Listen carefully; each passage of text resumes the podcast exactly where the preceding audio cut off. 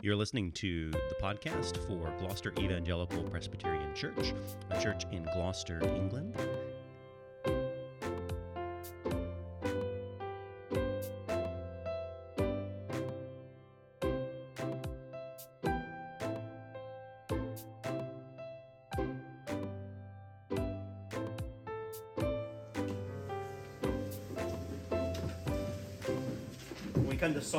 This, speaking of the Lord searching me to be vindicated, we must remember that David, who penned this, was far from sinless.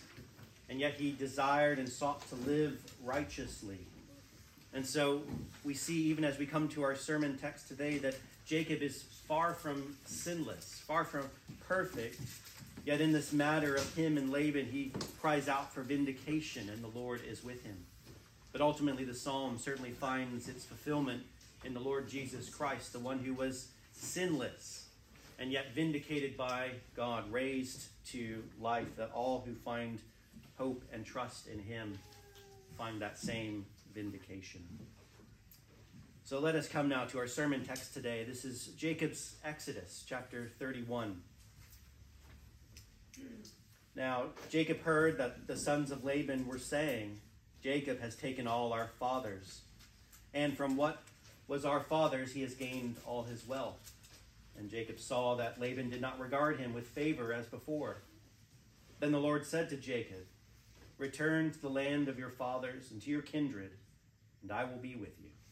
So Jacob sent and called Rachel and Leah into the field where his flock was, and said to them, I see that your father does not regard me with favor as he did before.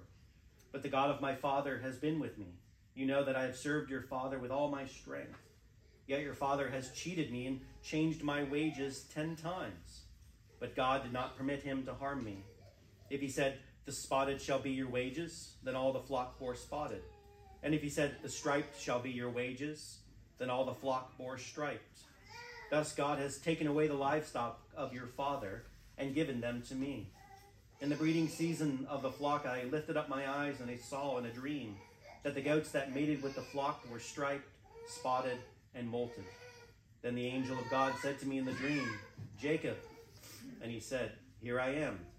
And he said, Lift up your eyes and see all the goats that mate with the flock are striped, spotted, and mottled. For I have seen all that Laban is doing to you. I am the God of Bethel, where you anointed a pillar and made a vow to me. Now arise, go out from this land, and return to the land of your kindred. Then Rachel and Leah answered and said to him, Is there any portion or inheritance left to us in our father's house? Are we not regarded by him as foreigners? For he has sold us, and he has indeed devoured our money. All the wealth that God has taken away from our fathers belongs to us and to our children. Now then, whatever God has said to you, do. So Jacob arose and set his sons and wives on camels he drove away all his livestock, all his property that he'd gained, the livestock in his possession that he had acquired in Paddan-aram, to go to the land of Canaan to see to his father Isaac. Laban had gone to shear his sheep, and Rachel stole her father's household gods. And Jacob tricked Laban the Aramean by telling him that by not telling him that he intended to flee. He fled with all that he had and arose and crossed the Euphrates and set his face towards the hill country of Gilead. When it was told Laban on the third day that Jacob had fled, he took his kinsmen with him and pursued him for seven days and followed close after him into the hill country of Gilead. But Jacob, but God came to Laban the Aramean in a dream by night and said to him, Be careful not to say anything to Jacob, either good or bad. And Laban overtook Jacob. Now Jacob had pitched his tent and in the hill country, and Laban with his kinsmen pitched tents in the hill country of Gilead. And Laban said to Jacob, What have you done? Do, that you have tricked me and driven away my daughters like captives of the sword? Why did you flee secretly and trick me and did not tell me, so that I might have sent you away with mirth and song, with tambourine, tambourine and lyre? And why did you not permit me to kiss any sons and my daughters farewell? Now you have done foolishly. It is in my power to do you harm. But the God of your fathers spoke to me last night, saying, be careful not to say anything to Jacob, either good or bad. And now you have gone away because you longed greatly for your father's house. But why did you steal my gods? Jacob answered and said to Laban, because I was afraid, for I thought you would take your daughters from me by force. Anyone with whom you find your gods shall not live. In the presence of our kinsmen, point out what I have done that is yours and take it. Now Jacob did not know that Rachel had stolen them. So Laban went into Jacob's tent and into Leah's tent and into the tent of the two female servants, but he did not find them. And he went out to Leah's tent and entered Rachel's. Now Rachel had taken the household gods and put them in the camel's saddle and sat on them. Laban felt all about the tent, but did not find them. And she said to her father, Let my lord not be angry, that I cannot rise before you, for the way of women is upon me. So he searched, but did not find the household gods. Then Laban, then Jacob became angry and berated Laban. Jacob said to Laban, What is my offense? What is my sin that you have hotly pursued me? For you have felt through all my goods. What have you found of all your household goods? Set it here before my kinsmen and your kinsmen, that they may decide between us two. These twenty years I have been with you. Your ewes and your female goats have not miscarried, and I have not eaten the rams of your flock. What was torn by wild beasts they did not bring to you. I bore the loss myself. From my hand you required it, whether stolen by day or stolen by night. There I was. By day the heat consumed me, and the cold by night, and my sleep fled from my eyes. These twenty years I have been in your house. I have served you fourteen years for your two daughters, and six years for your flock, and you have changed my wages ten times. If the God of my father, the God of Abraham, and the fear of Isaac had not been on my side, Surely now you have, would have sent me away empty handed. God saw my affliction and the labor of my hands and rebuked you last night. Then Laban answered and said to Jacob, The daughters are my daughters, the children are my children, the flocks are my flocks, and all that you see is mine. But what can I do this day for these my daughters, or for their children whom they have borne? Come, now, let us make a covenant, you and I, and let it be a witness between you and me so Jacob took a pillar, took a stone, and set it up as a pillar. And Jacob said to his kinsmen, Gather stones. And they took stones and made a heap, and they ate there by the heap. Laban called it Jegar-sahadutha, but Jacob called it Gilead. Laban said, This heap is a witness between you and me today. Therefore it is named Gilead and Mizpah. For he said, The Lord watch between you and me when we are out of one another's sight if you oppress my daughters, or if you take wives besides my daughters, although no one is with us, see, God is witness between you and me. Then Jacob, then Laban said to Jacob, See this heap and the pillar which I have set between you and me. This heap is a witness, and the pillar is a witness, that I will not pass over this heap to you, and you will not pass over the heap and this pillar to me, to do harm. The God of Abraham and the God of Nahor, the God of their fathers, judge between us. So Jacob swore by the fear of his father Isaac. And Jacob offered a sacrifice in the hill country and called his kinsmen to eat bread. They ate bread and spent the night in the hill country. Early in the morning, Laban arose, kissed his grandchildren and his daughters, and blessed them. Then Laban departed and returned home.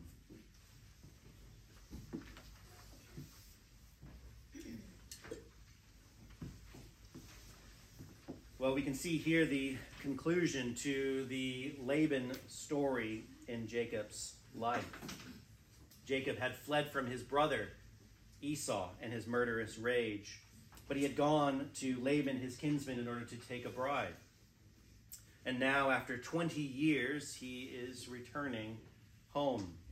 But it's not as easy as him just pulling up stake and leaving. He certainly fears Laban.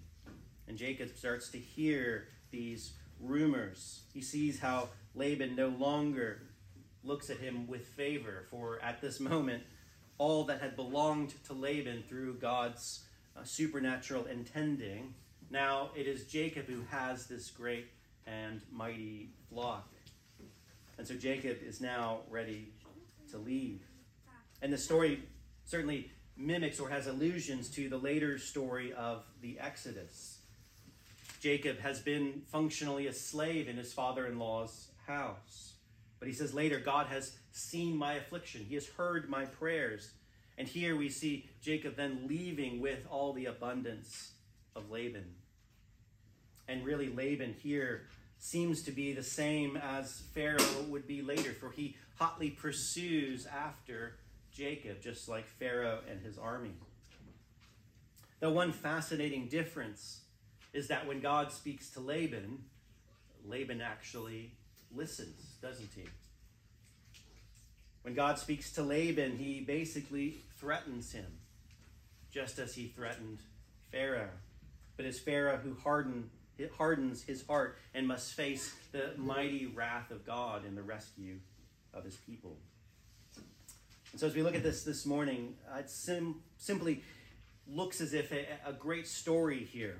And just as we were talking with the children earlier, it has this great theme of, of, of Exodus, of, of fleeing. It feels like one of those movies in which there's a, a plan put in place.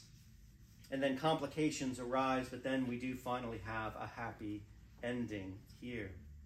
And so we have in this text, certainly it's a, a long uh, reading, but we have these major and these minor themes. Certainly, the, the big theme of this text is simply God's protection and God's fulfillment of his promise. God has said, I will be with you and he has proven that time and time again.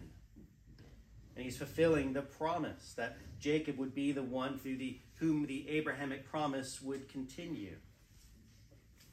But also there are these minor themes which the text seems to slow down at times. There's certainly this long section. You'll note how the text runs ahead as we are with Jacob and his family fleeing, and then all of a sudden it just slows to a crawl with the scene of these household gods. And as we'll get to later in the sermon, the text seems to be uh, almost comical, showing the folly of idolatry. But then you'll note also the way in which the text concludes that there's Jacob here as the one making peace with his father in law.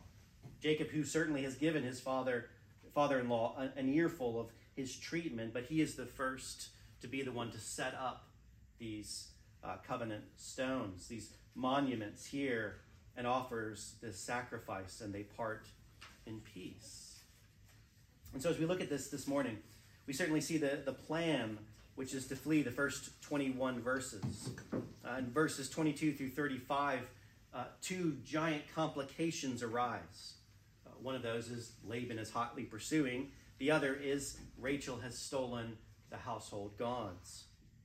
But then there, verses 36 through 55, we do find this resolution. There is a amicable parting of, of ways. Here, Laban looks at Jacob now not as a slave, but as an equal, and parts, departs in peace. And so the first 21 verses here, we certainly have this theme of this great escape. You can think to novels such as The Count of Monte Cristo or movies, like I said, with Paddington 2 or others, that there's this theme of, of escape. We long for freedom. We long to be free of slavery. Jacob longs for his own land. This theme is intrinsic in us as human beings, for we know that this world is not how it should be. I think one of the strongest apologetics for the Christian faith is simply that we know things should be perfect, and yet they aren't. And we long and desire for this perfection. Jacob longs to be free. He longs to be in the country of his father, but he longs to be in the place where God has told him to be. And so the first two verses, Jacob sees that now is the time to leave. He hears and he sees that he has now become persona non grata. He is the one in which everyone is looking at him as he has now acquired all this wealth of Laban. Laban's kinsmen and Laban himself are grumbling and looking at Jacob. And as we'll see later in the story, Laban has been constantly trying to change Jacob's wages so that he would be able to take more of this abundant flock. And Jacob, when he speaks about his fears, certainly we can understand. What is Laban to do? What is Laban to see? If, if Jacob were to leave, there goes his prosperity, this great blessing that seems tied to Jacob. And so Jacob here sees that it is time to go if he wants to have any chance of escape. But on, on top of that, we have in verse 3 the Lord commanding him. This is a theme that we've seen throughout the latter parts of Genesis. The wording here that the Lord uses sounds very reminiscent of the, the words that God spoke to Abraham much longer or much earlier in time. Here he commands Jacob to return. For Abraham, it was to go. These were both commands, they were non negotiable. But just like Abraham, there's this promise. God commands, but then he also promises return to the land, but I will be with you. One commentator calls this the Emmanuel principle. The ways in which God has constantly tried to encourage and bolster Jacob. That I will be with you. You will never be alone. And we'll see that throughout this story and indeed in the evening sermon as well. And so Jacob is reminded again and again now this new journey that he needs to take yet he's reminded that God is with him. In verses 4 through 16, now Jacob begins to concoct this plan. To concoct this plan.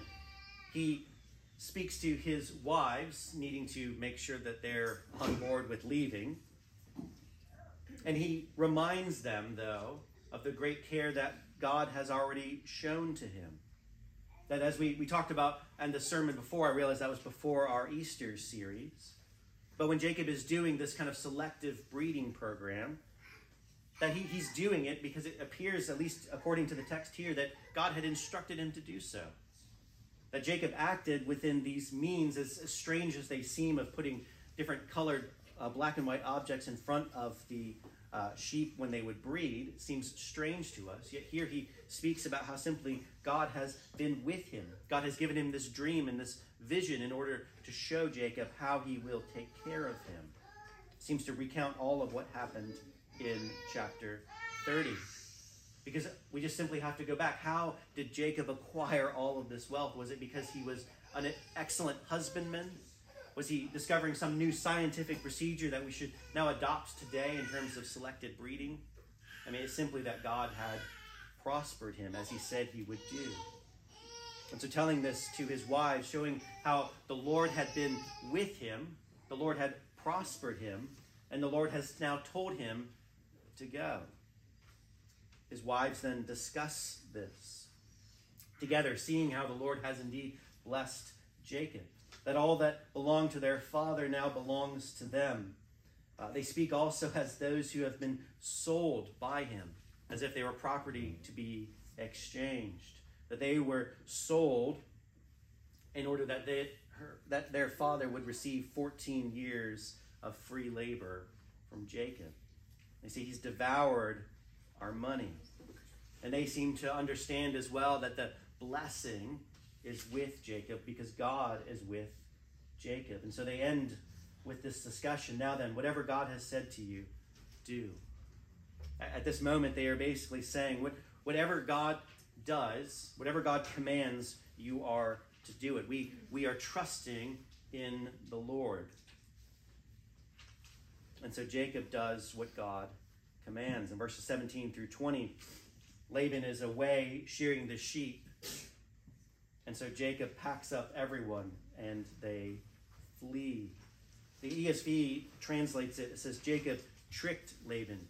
Uh, the Hebrew there is, is literally he stole the heart of which is interesting in the ways in which the, the verb to steal then is used later of Rachel stealing the household gods. And the question becomes, and we've seen all throughout the Jacob story, is what Jacob doing here? Is it underhanded? Is it showing that he is not trusting in the Lord? Well, the text doesn't tell us, does it? But it does seem that his fears of Laban are to be founded. That Laban will respond to Jacob and will even tell him later in our text that I do have the power to harm you. That I have more people than you do, that I'm more powerful than you, and that I could harm you if the Lord did not step in. And so here, when Jacob looks at his wives and his children and everything, it's not unheard of to think of Laban taking it all back, is it? Jacob is an alien. He has no rights. He has no one but the Lord. And so I think here that Jacob is certainly not telling Laban of what he's intending to do, but I think he seems to have every reason to do so. And yet, as well, the Lord has commanded him, and Jacob has done exactly that. So Jacob flees. But then in verses 22 through 35, like any good movie or any good story, it has its complications. It's not going to be just as simple as Jacob leaves and Jacob arrives. Laban catches up. In verses 22 through 31, this twist happens. Laban catches up and he begins to berate Jacob. Jacob, what have you done? You have fled during the night. You have driven my daughters away like captives of war. You have acted foolishly. Come on, Jacob, I merely wanted to send you off with a, a feast to kiss my daughters and my grandchildren. You know that I'm a kind hearted and lovable man. As we can see later, Jacob certainly sees through that. Jacob knows better. Jacob knows that Laban's desire was never to send off, but to never let them go at all. But then a second complication happens, and, and one that is certainly strange, especially the way in which it resolves itself. As you're reading the text, you, you almost sit there as Rachel is stealing these household gods, going, maybe don't do that. this is this will certainly have some kind of complication that will arise, and you're already fleeing for your life. Maybe don't take those. And so it's interesting then to just observe, and again, it's one of those things where the text doesn't tell us why she does it. And so we're left to just simply to speculate. And as you read the commentaries, you're given lots of possible options. I think in the end, it's likely simply that Rachel is taking these as they are a part of her inheritance. Because later we'll see she will then sit on them, clearly indicating that they are not of uh, divine value in that sense, that they are valuable for the material that they're made out of, not as a conduit or a gateway to the divine, or she wouldn't have treated them in such a way as we'll see. And so this complication happens. Laban has caught up. Rachel has stolen the household gods, and Laban is giving him, Jacob, an earful. And then at the very end, he says, Oh, and by the way, why did you steal my household gods?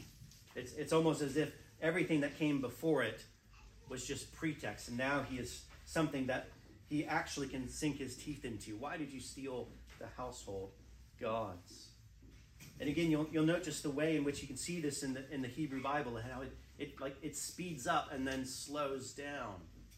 Right? We were running headlong as we fled Laban. Now Laban is here and the action slows down to this almost painful place where Jacob says, Well, if you find the household gods, that person will be put to death. And the text tells us. Now Jacob did not know that Rachel had stolen them. And so the text now slows down as Laban does what? Well, surely he knows who would steal them. He knows who he thinks is underhanded. And so what does he do? He goes into Jacob's tent first. And then into Leah's tent. And then interestingly, into the two female servants and doesn't find them. And as he goes out of Leah's tent, he, he enters Rachel. And you can just see how we're slowing down more and more. And he comes and searches all around, and Rachel has shoved them into the camel's saddle, and then she sits on them. Right? And you've probably heard this story before. She says, I can't arise because the way of woman is with me. It's a nice and polite euphemism there. And so we have this incredibly strange little episode here that the text seems to highlight. And what I think is happening here is oftentimes the Hebrew Bible tends to be funnier than we think it is. We're used to just reading it and seeing it, but not really stopping to ponder the ways in which it is showing forth the, the folly of idolatry. Think of the, the humorous situation here. You have Jacob who needs to be saved, and God who is saving him. God who comes to Laban in a dream and tells him, You better be careful. I am with Jacob and I am all powerful. And then you have Laban trying to save his household gods. And Rachel concealing them, or if you will, saving them. And how are they saved? Well, a woman sits on them during that time of the month. Now, it could be that Rachel is lying, but I wonder if she's telling the truth. And this becomes even more humorous. For now, these idols are completely unclean. And think about the way in which they're being saved in this unbelievably undignified way. And we see, right, Yahweh, who can save Jacob with just mere words.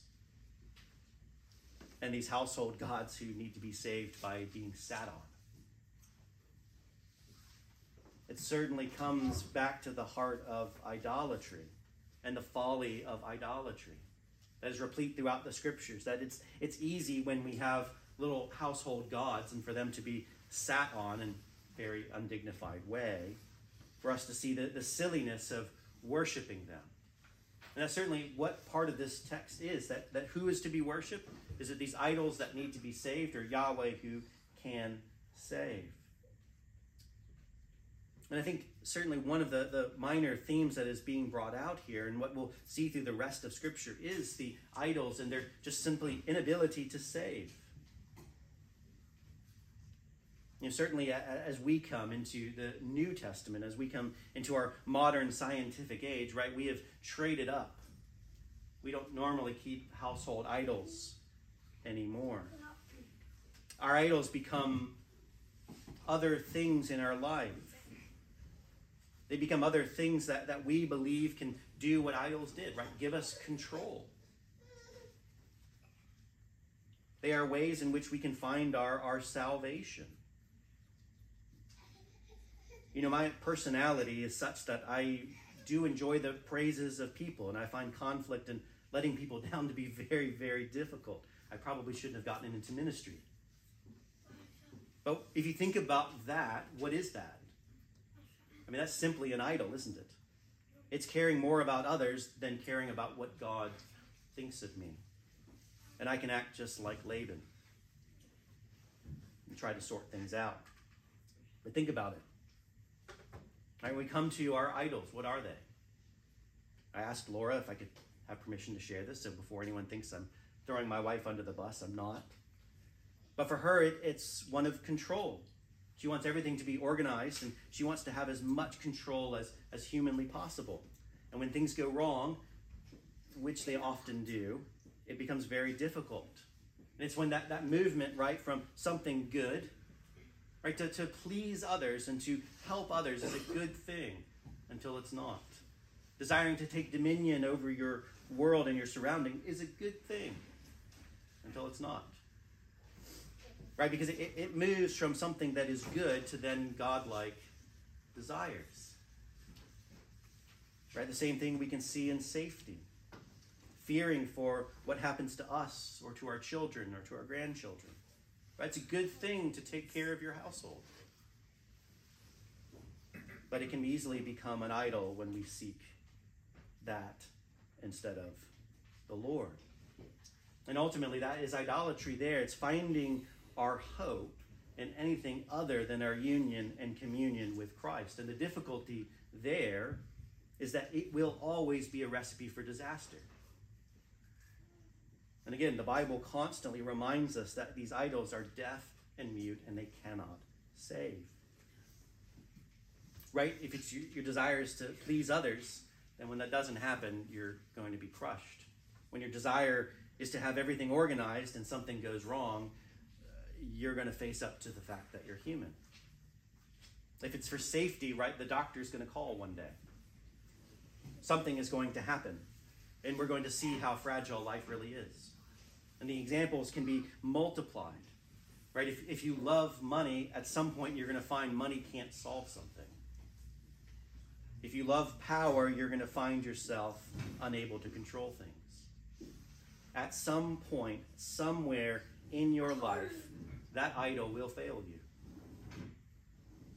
And I think looking at this text, maybe it's time for some of us to just sit on them, to see the futility of them, and to see the way in which the text gives us a clear view of one who can save. And so we see in verses 36 through 55 this resolution, this parting of ways.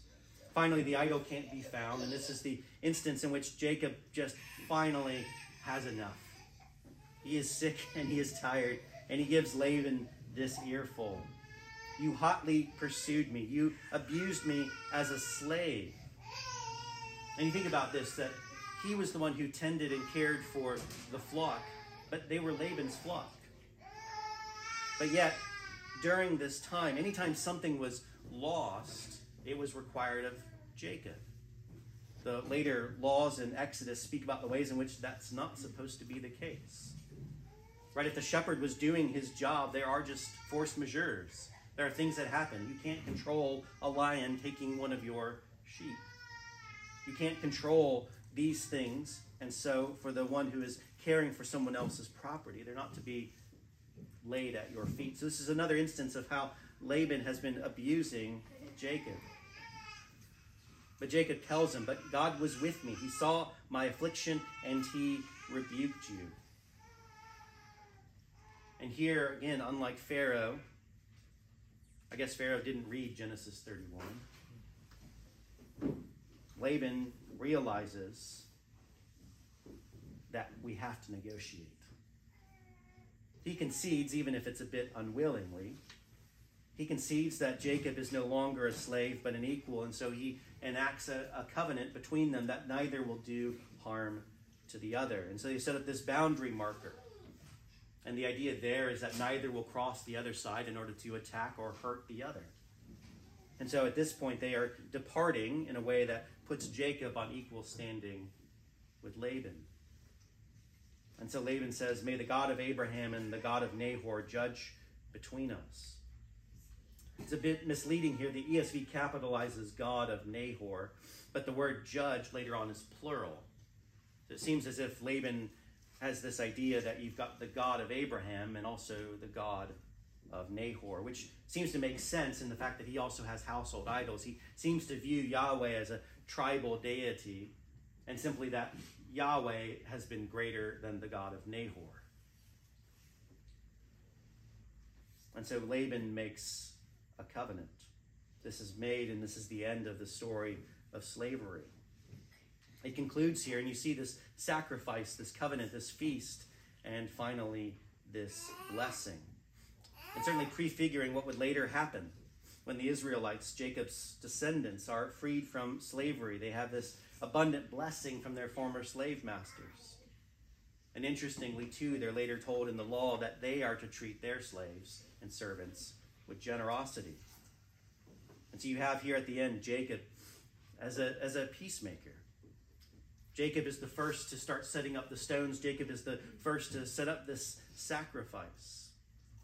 Right? Jacob here just prefiguring the Lord Jesus Christ, the one who is the sacrifice and the one who invites us to a meal, and the one who certainly has much more grievances than does Jacob against Laban.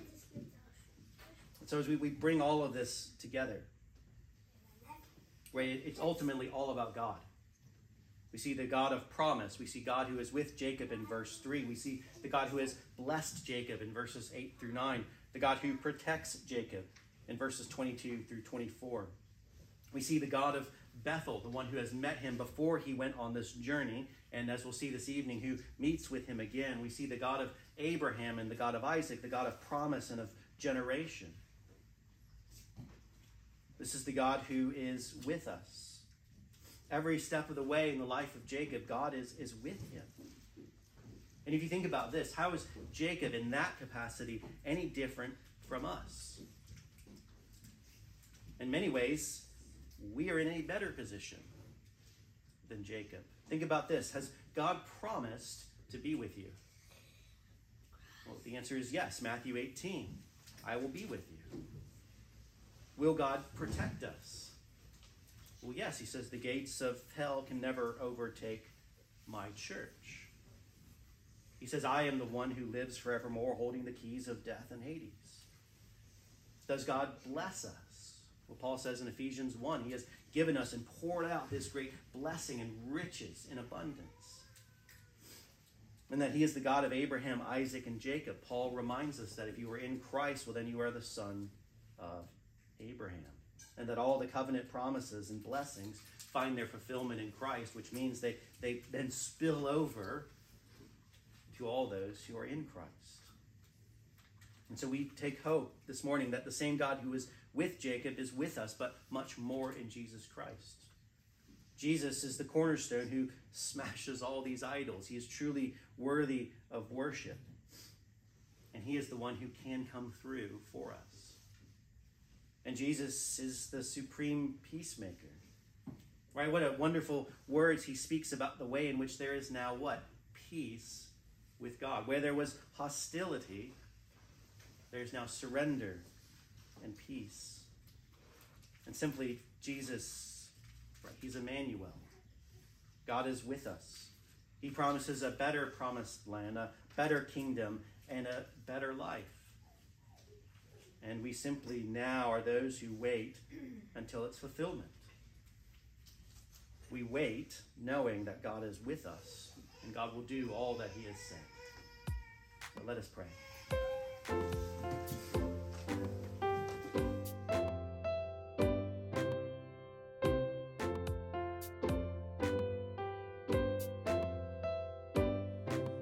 You've been listening to the Sermon Podcast for Gloucester Evangelical Presbyterian Church. You can find us out online at gloucesterpres, that's P R E S dot co dot UK.